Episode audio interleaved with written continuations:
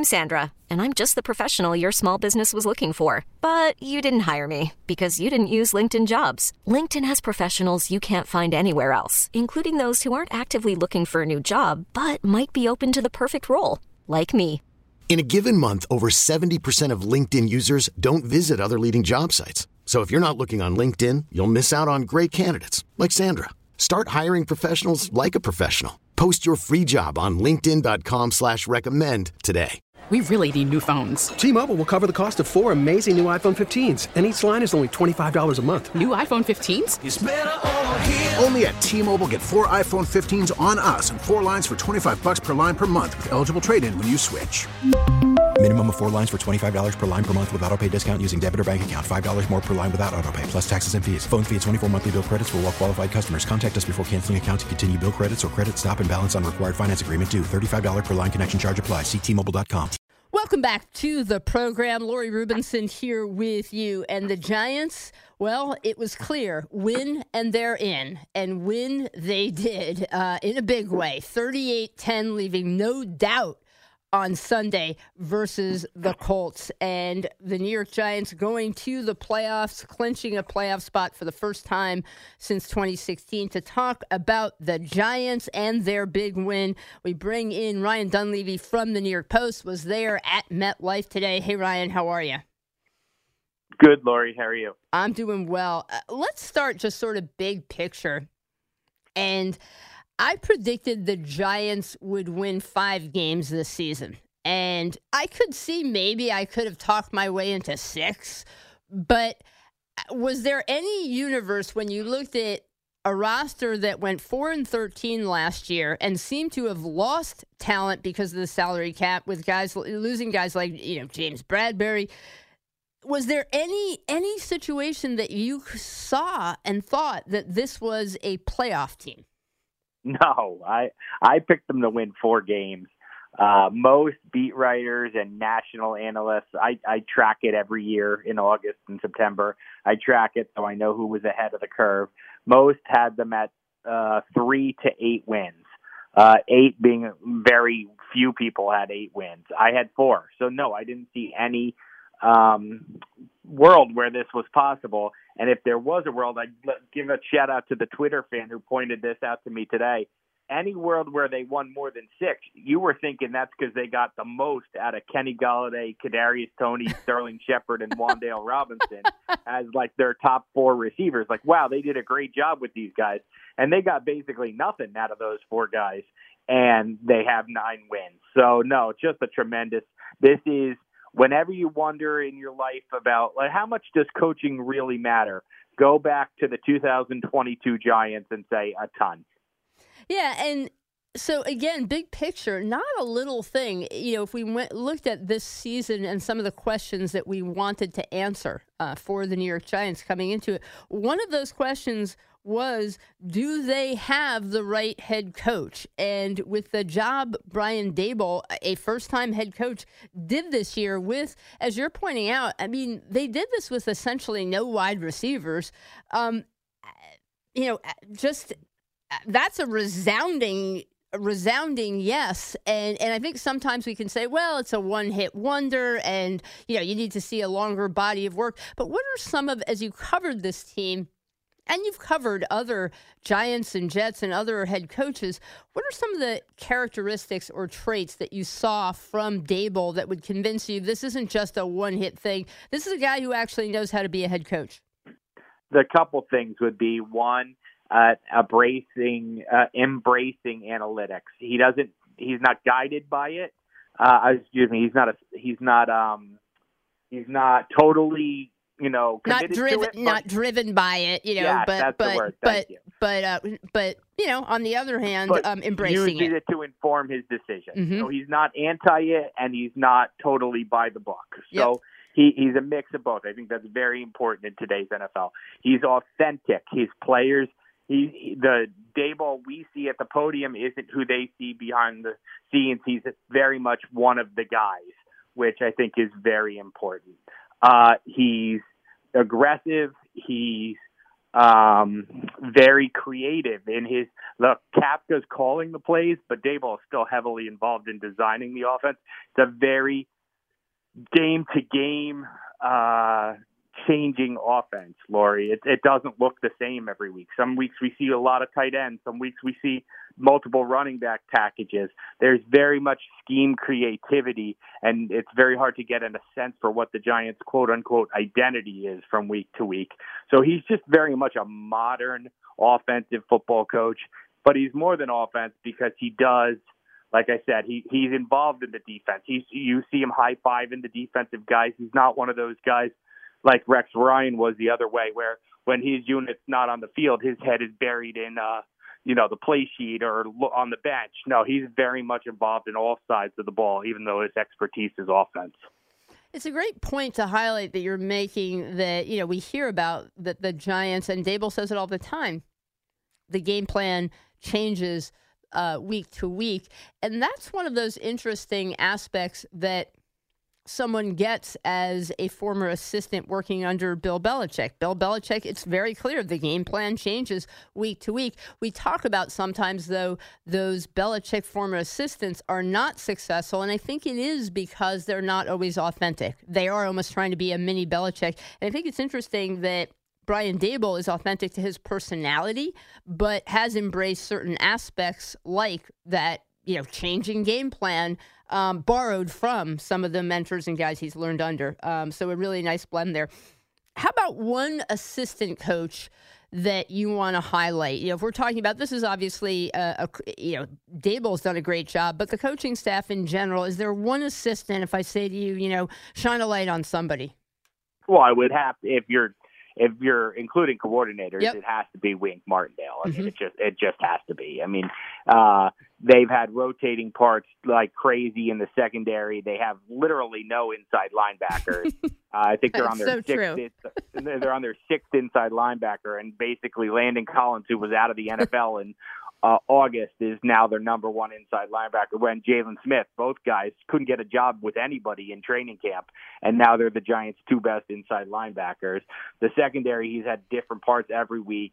Uh, he's gotten uh, in the most out of Dexter Lawrence and Leonard Williams. Ha- it would have to be Wink. Uh, it's a, it's unbelievable he isn't a head coach in this league with the way his players love him. That's only you know, because he's on the older side and he's a defensive mind. But geez, I mean, if he was a young and offensive guy, he'd be he'd be having people uh, lined up at his door. It would have to be him, and then secondarily the position coaches, Jerome Henderson, the D-backs coach, for those same reasons, moving parts.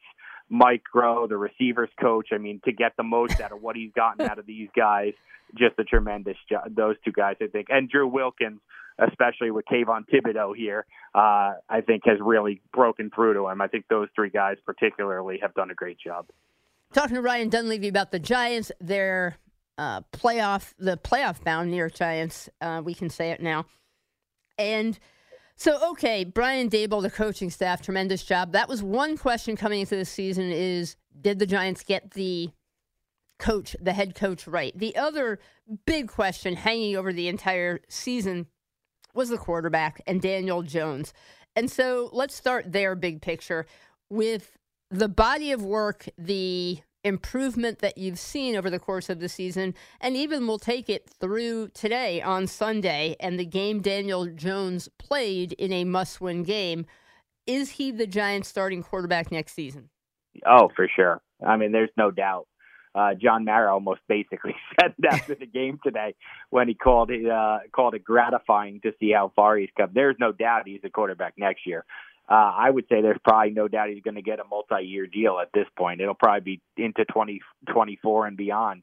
Uh, there's no worse than the franchise tag for him at this point next year. And if they try to squeeze him on a multi-year deal, he'll probably just say, "No, I'm not taking a bargain from you guys. I'll I'll take the franchise tag." So yeah, I think there's almost no doubt he's the quarterback next year. He's playing at a super high level, throwing balls into tight windows without turning the ball over. The way he's moved the pocket uh, when mm-hmm. it's collapsed for a couple touchdowns to Hodgins last week, to Richie James this week. He's uh, protecting the ball. He's making plays. And for the first time, I think probably in his whole career, including his good rookie year, I think he's making his teammates better. Yeah, I, that um, I've had that discussion with people. I think that with the, you know, all the receivers that are not there on this Giants roster, and there's really nobody on this roster that uh, probably a top three or starting um, receiver on you know other successful teams, and I think you know, with what we're seeing with the ascent of an Isaiah Hodgins, a guy, you know, a practice squad type of player who now looks like he might be breaking through. Daniel Jones is doing that thing that we saw Eli Manning do earlier in his career, where you make other players better. And that ability to make other players better, to almost coach up uh, other players as a quarterback, um, certainly is something that you see that and you wonder uh, with another year with this coaching staff, and you would assume they'll go out and get him at least one or two um, starting caliber NFL receivers or you know tight ends and other players and weapons around him. Um, I guess the question: How much better? Do, I mean, do you think he's 25? How much upside do you think there is in Daniel Jones in his game? Oh, yeah, a lot. I think for the reasons you said. I think if he had better weapons, there's probably a lot of upside. There's plenty of reason to think he could be a top 10 quarterback at this point. Do I think he's Patrick Mahomes, no, Josh Allen, yeah. Joe Burrow? No, of course not. But could he be in that second tier? I mean, Eli Manning was never a top 10 right. really quarterback in the NFL. He had he had great playoff runs, but most seasons he was not a top 10 quarterback during his heyday. Uh, he just played really well in big games. Could that be Daniel Jones? Sure, it could be. You highlighted the receivers. Let's not forget, Lori, we spent six years writing and talking on your shows and yeah, the offensive uh, line. The, yeah, the offensive Yeah. line was horrendous. This offensive line isn't great. Let's Right. not kid our. Let's not kid ourselves. Andrew Daniel's- Thomas and a bunch of other guys. Yeah, and Daniel's making them much better too with his with his uh, ability to move the pocket and the fact that when he sack, he gets sacked, he isn't fumbling. So uh, he's made them a lot better. Evan Neal's really struggling as a Mhm. rookie. Yep. G- You know, Gates and uh, Bredeson are platooning at one guard. Feliciano hasn't had a great year. Glowinski, hasn't had great has, yeah. I mean, he's Yeah. the big free agent signing. He's probably been, uh, you know, one of the bigger disappointments. Yeah, so and he's making them look better too. And like you said, tight ends. I mean, it's basically Daniel Bellinger was a fourth year rookie, uh, fourth round rookie. On most teams, that guy's the backup or third string tight Right. end. He plays ninety seven percent of the snaps for the Giants. Yeah. It, it'll be, I think it'll actually be fun to watch Daniel Jones another year of confidence in this offense. The decision making quickens even more as he knows it better. And with some guys who are really capable of YAC yards after the catch, you know, can take a slant um, to the house. Uh, those sort of weapons would be really interesting. All right. But so- let's not forget when you pay him thirty five million dollars and Saquon, yeah. you know, fifteen million dollars a year.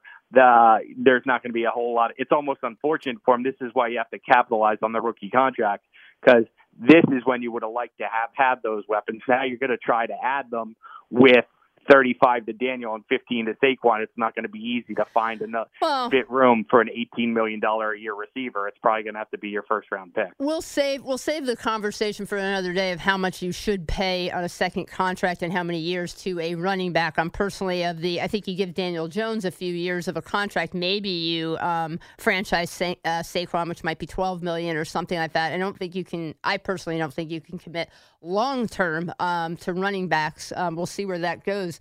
But uh, but let's say those guys are back and whatever those numbers, you know, whether it's 30 something, you know, 30 to Daniel, 12 to Saquon, whatever it is, you're right. I also think when you look at the wide receivers, uh, the free agent class, it's not particularly good. So I think you're right that the most likely scenario is you have to go out there with your first round draft pick and you look at other teams and draft those wide receivers um, and develop them. And that is probably most likely where the better players are coming from.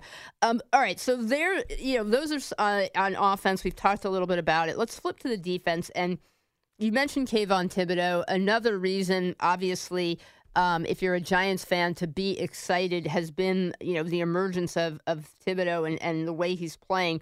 Um, let, you know, I, I feel like I have to ask it because it's certainly blowing up on Twitter and the Colts had an issue with it.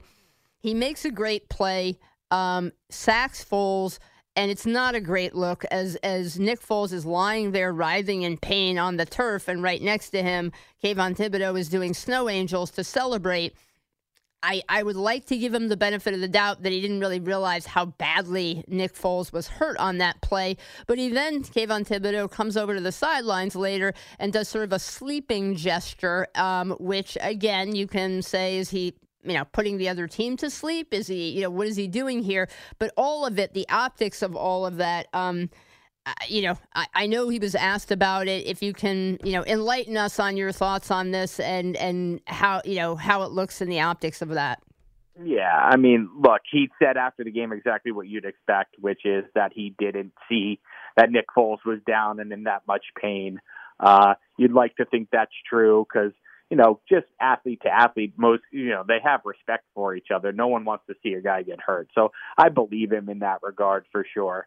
Um, as far as the sleeping gesture, that's a whole nother, that's a whole nother thing, right? I mean, he's going to be a trash talker. He's going to be a, a big animated personality. That's who he's going to be. So yeah, I mean, he mugs for the cameras and, mm-hmm. you know, he, he, he likes it. He wants the attention on him. So yeah, he's going to do the sleeping gesture when they blow a team out. He's, gonna dance and celebrate and talk trash and that's just who he's going to be. So he's that's why he wanted to be in New York. So no, I don't think he's ever going to be a PC kind of guy. uh, but no, I don't think he wanted to be disrespectful to Nick Foles either. I think it, it, had he known that he would like he'd like a mulligan on that one probably. But he would have somehow found a way to get a celebration in later. I promise you that. um, I think he is um, probably shutting up the people who thought for some reason that he was going to be a player who takes plays off or doesn't give max effort or doesn't care about the game. I think in a lot of ways, you know, as you're pointing out, he's actually a very good fit with the New York market. Take care of business, be a star on the field, and all the things that he wants off the field probably come his way. Um, I also thought um, interesting. Maybe you know, I don't know. Is it a symbol of the season in some ways? Uh, Dexter Lawrence getting his sack by just um, treating All Pro, you know, perennial All Pro, pro Nelson like a tackling dummy. yeah, I mean, De- Dexter Lawrence is the best player. Is the best player on the Giants defense and probably the best player on the Giants right now. Uh, absolutely when I, I mentioned him when we talked about Wink and the players he's maximized. Yeah, I think it was symbolic. I mean, Quenton Nelson hasn't had the same year this year that we're used to having out of him when we put him on like a Hall of Fame track. But that's still one of the best guards in the league, and Dexter Lawrence tossed him aside. Dexter Lawrence going to the Pro Bowl for all the right reasons, and really he's become one of the faces of the team. He's not just a captain; he's a guy stands in front of the cameras, accountable every week. Just uh, one of the symbols of the Giants as far as a core that we all looked at last year and said these guys can't get it done. They were overdrafted, and those same guys, McKinney, Thomas, Barkley, Jones, Lawrence, are all all suddenly look like the foundation, the drafted foundation, homegrown of a playoff team. What was the uh, mood in the locker room amongst some of these guys who have just known losing in their Giants career um, to clinch a playoff spot. The mood of them and maybe of some of the other newer players, just how they felt about getting some of these younger veterans to a, a playoff spot. You know what? I thought it would be relief, and it wasn't. It, there was definitely excitement. Of course, it was, you know, there was a raucous kind of party feel to it, but there was also very much of, uh, message of we're, this isn't done. We our goal isn't to make the playoffs. We want to make noise. Somebody threw around the world word championship. Somebody threw around the word Super Bowl. Like they uh, they aren't just happy to be there. I say they're playing with house money the rest of the way. But look, if they draw the Vikings in the three six game, yeah. they could have easily beat the Vikings last week. So all of a sudden, you're talking about a very winnable playoff game. The mood was celebratory, but hey, there's more to do, which I thought was kind of cool because for me, they don't really have to do anything else. yeah, it's already a successful season. Uh, had um, some of my uh, followers on, on Twitter wondering Xavier McKinney after the game went for some x rays. Was that just precautionary? Should Giants fans be worried about McKinney? No, I asked him after the game, and he said that was scheduled before okay the game even happened. He said part of basically part of the deal with him playing was after the game you're getting X-rays. Look, he played well, I thought. Um, he didn't use the hand to go over the top on the 49 yard Yes. completion he allowed. He attributed that to rust. And then he had the pass breakup near the goal line at the end. I think he pro- that probably is an interception if he's not wearing a splint, if he has his regular hand. But that's just part of the give and take. He's not going to be able to play as his full self. But I think him at you know 80% or whatever, still a really good player. He said nothing to worry about. Felt hand feels fine. The last one before I let you go is um, compare where the the way the Giants took care of business and where they are as a franchise right now with what the Jets did, and the Jets have so much talent on that roster. It seems, but uh, you know, would you rather be in a situation where the Giants are with head coach and quarterback, or would you rather have the more complete roster, which the Jets have, but question marks um, at quarterback and coach? I don't think I could say it any better than you did, Lori. That's exactly where the two teams are. The Giants feel like they have their quarterback and their coach. The Jets feel like they have everything else. And usually in the NFL, you'd rather be the team that has the quarterback and the coach and find everything else. The Jets changed quarterbacks five times this year. From the very beginning of Wilson getting hurt in the preseason and having to go to Flacco, that was the first of five changes. You can't do that. You, I mean, you, you're not going to win like that. So they have a good young core, uh, but they're in a tough division and they don't know who their starting quarterback next season probably isn't on the team right now. Yep. And that's very scary. Yeah, I'd say the same about the quarterback. Um, Ryan Dunleavy does a great job covering the NFL. Thanks for um, giving us the update on the Giants and uh, and all the uh, the you know feel and vibes in the locker room today. Um, appreciate the time. Catch up with you soon.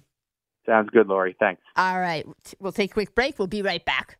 We really need new phones. T-Mobile will cover the cost of four amazing new iPhone 15s, and each line is only $25 a month. New iPhone 15s? Only at T-Mobile get four iPhone 15s on us and four lines for 25 bucks per line per month with eligible trade-in when you switch. Minimum of four lines for $25 per line per month with auto pay discount using debit or bank account. $5 more per line without auto pay, plus taxes and fees. Phone fee at 24 monthly bill credits for all well qualified customers. Contact us before canceling account to continue bill credits or credit stop and balance on required finance agreement due. $35 per line connection charge apply. Ctmobile.com. We get it. Attention spans just aren't what they used to be heads in social media and eyes on Netflix. But what do people do with their ears? Well, for one, they're listening to audio. Americans spend 4.4 hours with audio every day. Oh, and you want the proof? Well, you just sat through this ad that's now approaching 30 seconds. What could you say to a potential customer in 30 seconds? Let Audacy put together a media plan tailor made for your unique marketing needs. Advertise with Audacy. Visit ads.audacy.com.